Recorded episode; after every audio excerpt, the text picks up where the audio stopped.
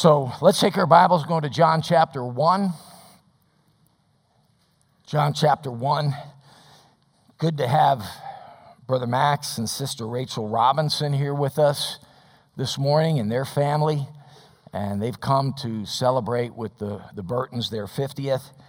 And uh, pray for Max that he will get right with God and agree to preach tonight. How many of you would like to hear Brother Max Robinson preach tonight? All right. Let me just forget the hands. Let me just hear you say amen on the count of three. One, two, three. Amen. Amen. All right. You just pray about it, brother. No pressure. Just pray about it. All right, John chapter one. And John chapter one and verse seventeen. For the law was given by Moses, but, and that word but sets things in contrast. But grace and truth came by Jesus Christ. The law is given by Moses. What does the law do? The law shows us that we're wrong. When you get pulled over by a police officer and he tells you you've been speeding, he'll say you were going X miles per hour in a speed zone that is a different, lower miles per hour, show you the sign, cite you the law. And that law is not there to get you off the hook. It's actually to get you caught on the hook.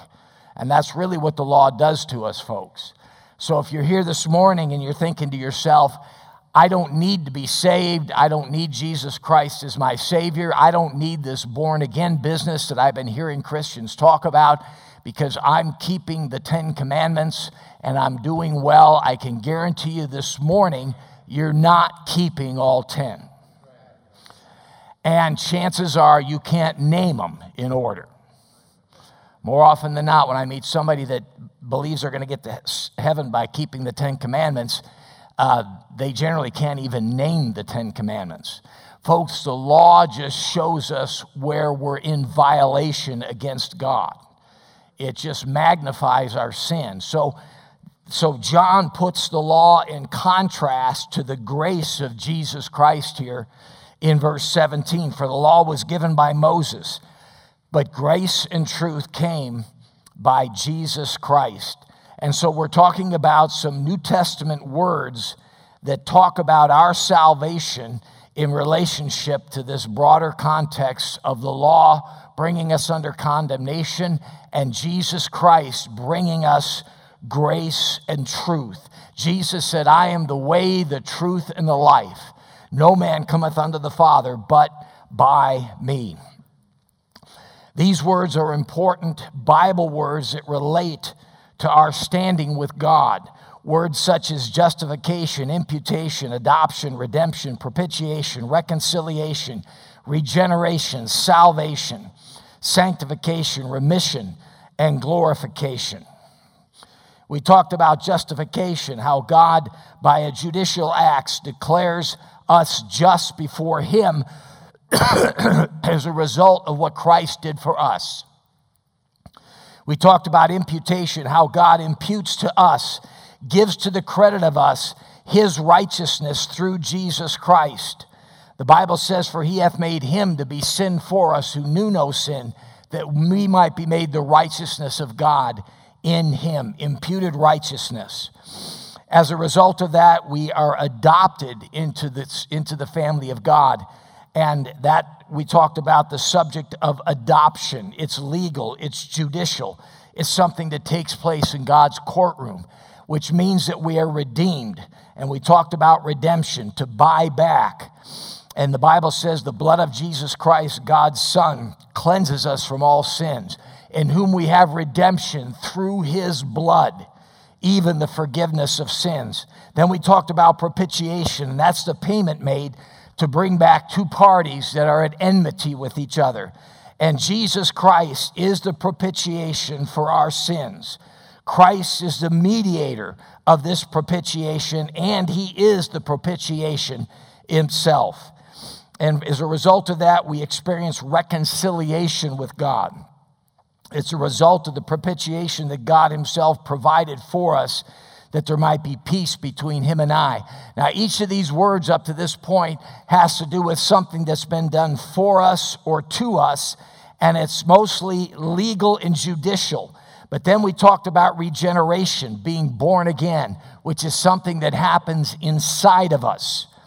And our spirit is born again. This is done in us. And we begin to bear the fruit of the Spirit: love, joy, peace, long-suffering, gentleness, goodness, faith, meekness, and temperance. Those nine fruit. And because of those nine fruit of the Spirit, we can become new creatures in Christ. We become new people. And so we hear testimonies of radical change, where someone's life had been totally entwined and, and caught up in vice and hopelessness. And because they met Jesus Christ, everything was turned around. Why? Because we're born again. The Spirit of God comes to live inside of us, and we become new creation in Jesus Christ. Now I want to talk to you about another word that we use all the time, and it's the broadest word of all of these shun words, and that's the word salvation. Salvation. Salvation is at the core of what this meeting is all about this morning. Salvation is at the core of what we are as Christians. Salvation is at the core of what the church is all about. And, and Paul tells Timothy that the church is the um, pillar and ground of the truth. And the, tru- the truth is, salvation is what the church is all about. If it weren't for salvation, we wouldn't be here together with each other. If it wasn't for salvation, we wouldn't have a purpose. Folks, just the social aspect of church is not enough. The worship aspect of church is absolutely imperative. It's important. We come together to worship God, but we also come together to encourage one another to take the gospel all around us, to everywhere we go, including all of the world. And that's why we were talking about missions. Why do we have missions? Because people in third world countries are underprivileged. They need fresh water. They need food. They need other things. Uh, that's not really the primary mission of missions. The primary mission is to bring them salvation through Jesus Christ. The word salvation means to save or to salvage. The act of saving, per- preserving from destruction, danger, or great calamity. Now, this is where the word saved comes from. When we say someone got saved.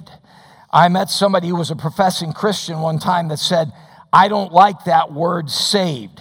Well, then, if you don't like the word saved, then you don't like a word that God uses to describe your salvation. Because that's what it's about. You were lost and you're saved. You're on your way to hell and now you're on your way to heaven. You went from great calamity, as the definition states, to great glory, as a result of the great salvation that God has given us in Jesus Christ. It's comprehensive. It's past, it's present, it's future. We're saved from the penalty of sin. That's past. That's already accomplished and taken care of. We are being saved daily uh, by from the presence of sin. And that's present salvation. The fact of a changed life. The fact of being able to turn our back on the world and the flesh and the devil and to walk with God in newness of life. And then future salvation is that we will someday be saved from the presence of sin. There will be no more sin in the environment. Folks, heaven is a perfect place. Heaven is something beyond our comprehension. The Bible says, "Eye has not seen, ear hasn't heard, neither has entered into the heart of man, the things which God hath prepared for them that love him." And so salvation is comprehensive, past, present, and future. Here's just a few New Testament examples. Acts chapter four. "Neither is there salvation in any other, for there is none other name under heaven given among men whereby we must be saved." Acts twenty-eight, the Bible says, "Be it known therefore unto you that the salvation of God is sent unto the Gentiles, and that they will hear it." Romans chapter one says, "For I am not ashamed of the gospel of Christ, for it is the power of God unto salvation to everyone that believeth, to the Jew first, and also to the Greek. The Bible tells us in Romans ten, for with the heart man believeth unto righteousness, and with the mouth confession is made unto salvation. If you're here this morning and you've never received Christ as your personal salvation, as your personal Savior, then what you're missing is the most important thing that you could have, and that's what we're talking about this morning, is salvation. And how do we get that salvation? It's not through the church. It's not through the waters of baptism. It's not through good works. It's not through keeping the laws we've already discussed. It's by throwing our case upon Jesus Christ, who died on the cross for our sins, was buried, and rose again the third day, and defeated and conquered death and hell and sin itself in our behalf to save us from great calamity. He'll change your life now, and he'll give you an eternal destination that's absolutely glorious with him in heaven.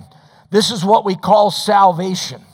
The Bible says in Romans eleven, I say then, if they stumbled that they should fall, God forbid, but rather through their fall, salvation is come unto the Gentiles. Romans chapter thirteen says, and that knowing the time, that now it is high time to awake out of sleep, for now is our salvation nearer than when we believed. Second Corinthians six says, for he saith, I have heard thee in, the, in a time accepted, and in the day of salvation have I succored thee. Behold, now is the accepted time.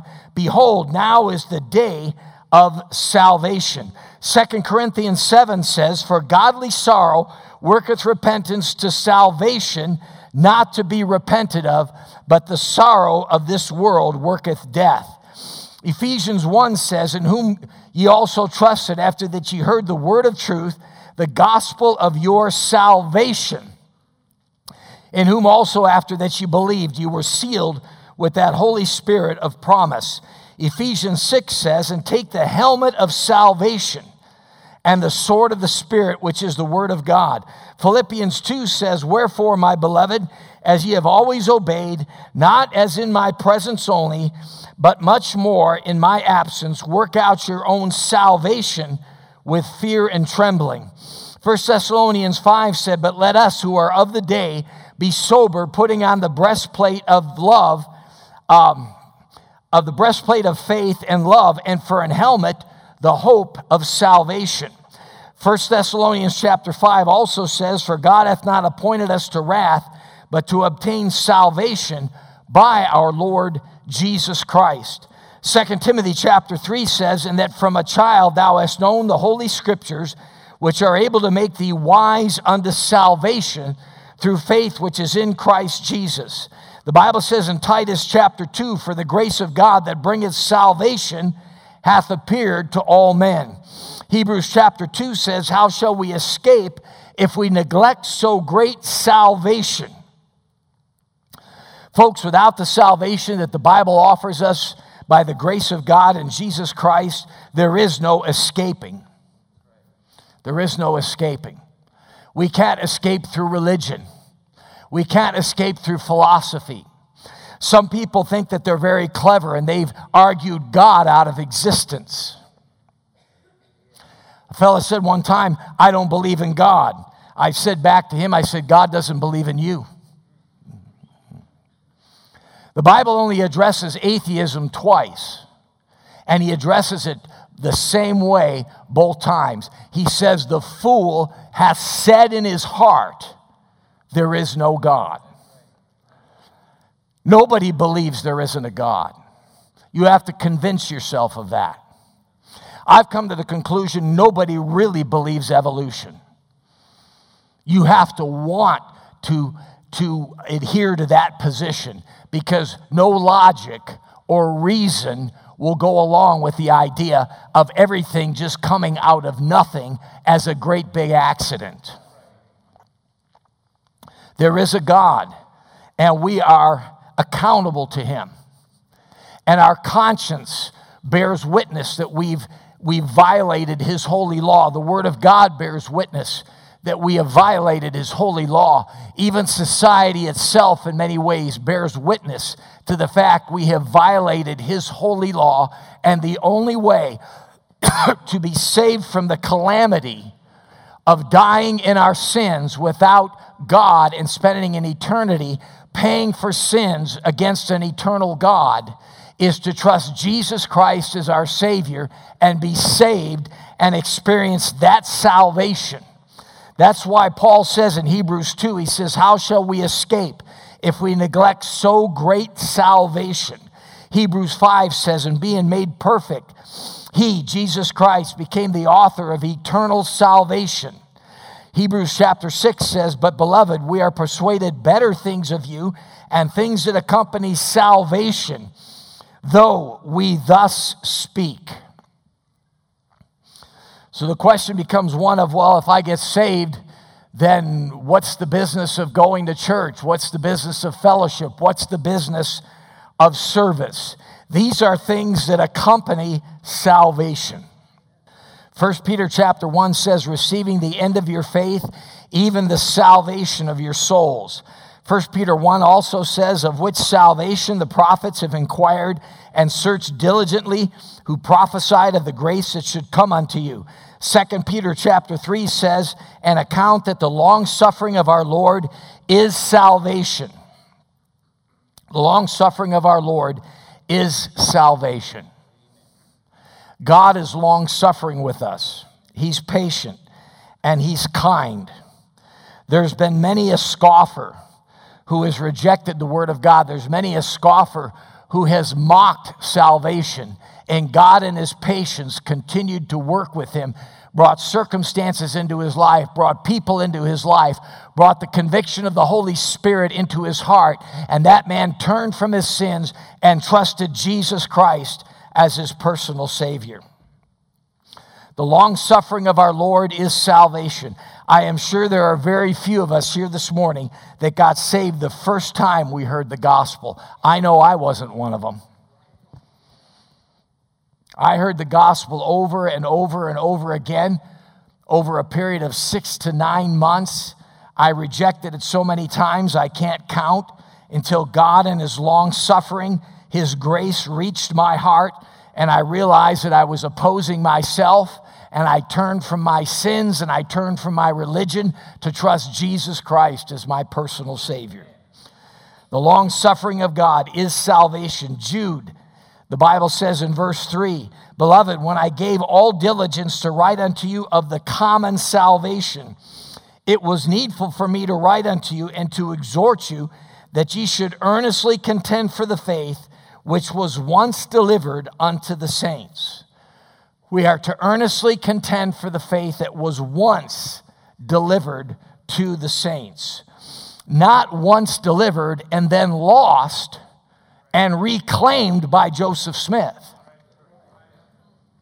But the, the, the salvation that was once, the common salvation, the faith that was once delivered unto the saints. Folks, God completed the canon of Scripture when he gave us the book of Revelation, and nothing has been lost, folks. He has preserved his word. He has preserved his gospel. He has preserved his church. He said the gates of hell would not prevail against it, and nothing needs to be reclaimed or redelivered. It just needs to be rebroadcast. And we are to contend for that faith that was once delivered to the saints. Revelation chapter twelve says, and I heard a loud voice saying in heaven, now is salvation and strength and the kingdom of our God and the power of his Christ. For the accuser of our brethren is cast down, which accused them before our God day and night. Notice that salvation is connected to the demise of Satan. And I'm looking forward to the day when God throws him into a lake of fire, locks the door, and then puts away the key. Amen. Amen. I am looking forward to when the works of the devil will completely cease in the lives of lost people, in the lives of God's people, in the governments of the world, in society around us and in our lives personally, I am looking forward to the time where the devil makes a big splash in the lake of fire instead of a big splash in religion. He makes a big splash in the lake of fire instead of the a big splash in the area of politics. He makes a big splash in the lake of fire instead of a big splash in the area of morals. And the Bible says our salvation is connected to that. He says in Revelation twelve, "And I heard a loud voice saying in heaven, 'Now is come salvation and strength, and the kingdom of our God and the power of his Christ, for the accuser of our brethren is cast down, which accused them before our God day and night.'" Martin Luther in the fifteen hundreds, who led the Protestant Reformation, was a character, and he would wrestle with the devil, and sometimes he would blurt out, "All right, Saint Satan." He says, "I guess you're doing really good with God, aren't you?" What was he responding to? He was responding to the accusations of Satan and turning the tables on him. And then finally, in Revelation chapter nineteen, the Bible says, "And after these things I heard a great voice of much people in heaven saying, 'Hallelujah, salvation and glory and honor and power unto the Lord our God.'"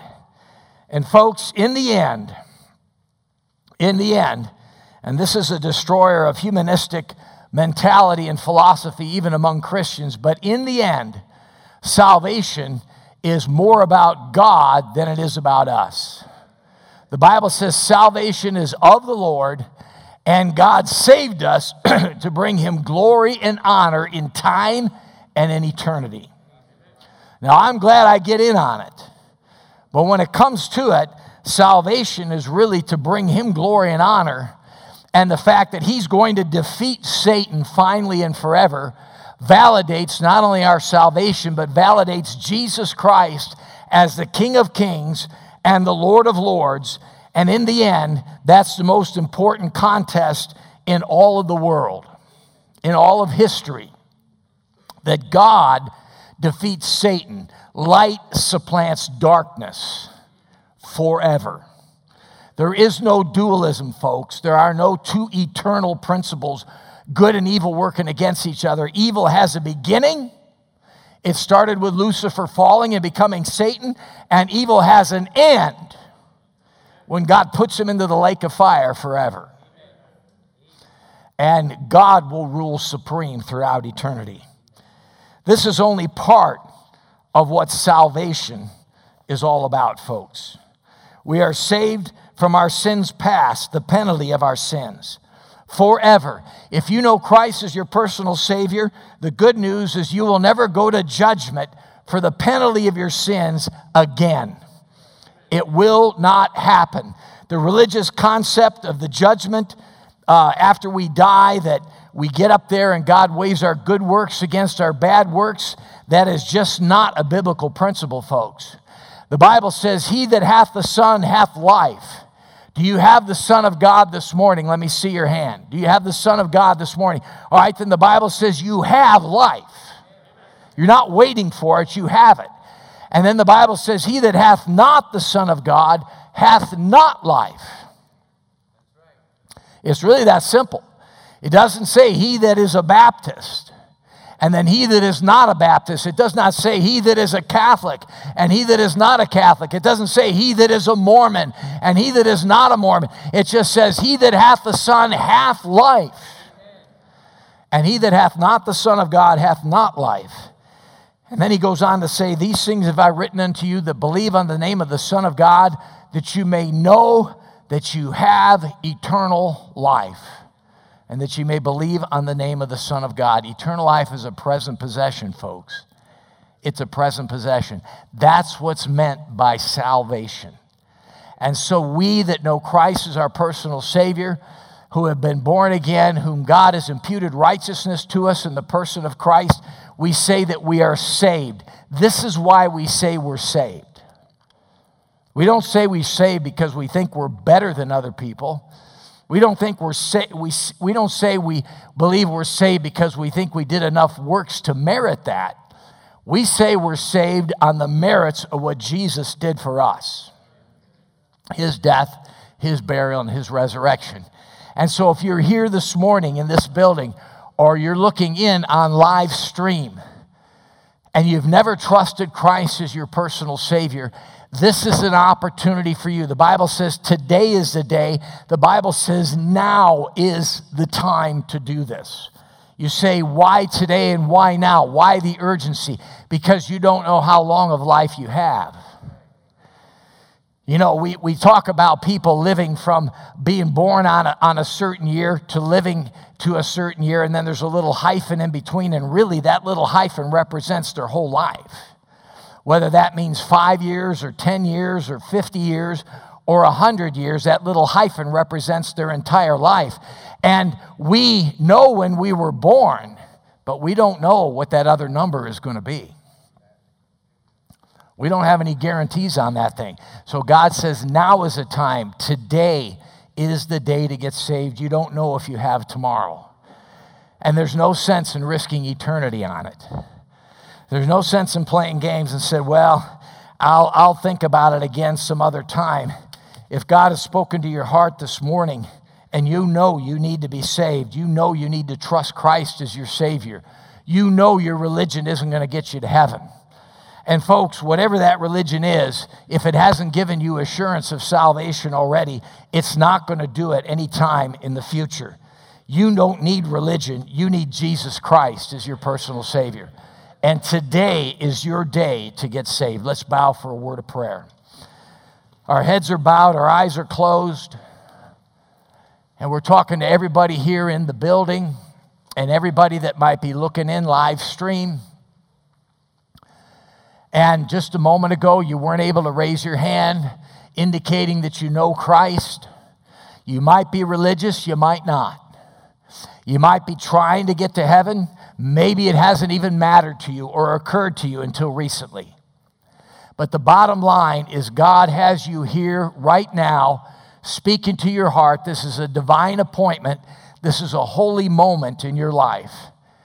And God wants to save you. The Bible says God is not willing that any should perish, but that all should come to repentance. But he will not force himself upon you. You must make the decision. You must decide. And right now is that moment, that holy moment in which you can trust Christ as your personal Savior. You can say to God right now, as your head is bowed and your eyes are closed, and you're talking to him, and really that's what prayer is all about, just talking to him. And just say, Lord, I know I'm a sinner. I know I need to be saved. I have violated your holy law. My conscience has made that clear to me. The Word of God this morning has borne witness to that. And I believe what your Word says, that you gave me a gift in Jesus Christ, who died for my sins, was buried and rose again from the dead, and wants right now to give me salvation. I, by your grace, am going to call upon him to be my Savior. I'm asking him to be my Savior at this moment, my advocate, my mediator, my Savior from my sin. The Bible says, whosoever shall call upon the name of the Lord shall be saved. Will you call upon him even right now, the best way you know how? God's not worried about fancy words articulated with all kinds of great religious sounds. He's concerned about the attitude of your heart. Does your heart have an attitude of repentance? You're turning away from your sin to God and trusting his Son to be your Savior. He wants to be your advocate this morning. He wants to be the one that goes to court for you, that argues in your favor, to be the payment for your sins. You can't pay for them yourself, either through religion or good works. You can't keep those Ten Commandments. They condemn you. The only hope you have is in Jesus Christ. And by the very definition of salvation, to be saved from a calamity, a calamity of spending an eternity without God, experiencing his wrath in a place called hell. You don't want to take that chance. That's why the Bible says now is the time, and today is the day. Father, thank you for your word. Pray, Lord, you would just take these biblical truths, apply them to our hearts. For those of us that know you, may we be more grateful. May we leave this place more open, more outspoken, more outed for you, telling others about a wonderful Savior, telling about a wonderful salvation. And Lord, for those without Christ, that even now they would in their hearts turn their case over to their Savior Christ, the one who's knocking at the door of their heart, waiting to come in. Lord, may they decide for thee. May they turn from their sins, and may they trust Christ as their personal Savior. Whether they're looking in on live stream this morning, Lord, or here in this building, we pray these things in Christ's name. Amen. Let's stand and take our hymnals and turn to number three seventy-three. We're going to sing a, a song of invitation. If you'd like to come, have somebody at the altar work with you, answer any questions you might have, have a word of prayer with you to get this matter settled. We're here to help as we sing. I found a friend who is all to me. His love is ever true. I love to tell how he lifted me and what his grace can do for you. Power divine, saved to new life sublime. Life now is sweet and my joy is complete, for I'm saved, saved, saved. He saves me from every sin and harm, secures my soul each day.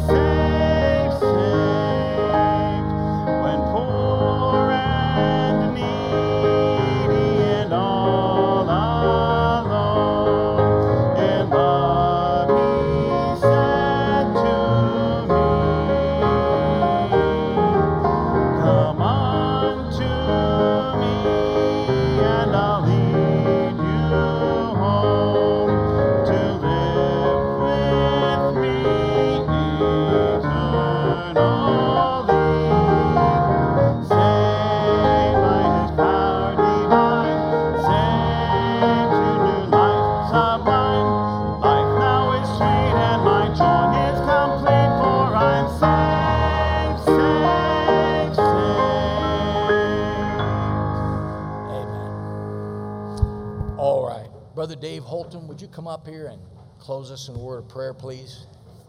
All right, we'll meet again tonight at five forty-five. Thanks for being here this morning. And if you don't know Christ as your personal Savior, tag one of us, and we'll take the time to go through things with you, answer any questions you might have, and get it settled. Let's pray. Father, we have much to be thankful for this morning. And Lord, uh, we appreciate the message about your salvation that you've given and offered. Lord, uh, to be honest, we really can't fathom the magnitude of uh, what you've got in store and what happened to us really that day that we did get saved. One day our faith will become sight and we'll see the wonderful, uh, wonderful things that you've done for us. And uh, we'll have one to thank, and that's our Lord and Savior, Jesus Christ. And uh, we sure appreciate, Lord, the message. We appreciate the church. And, uh, Lord, we look forward to uh, a good day on this day that you've given. And we pray in Jesus' name, amen.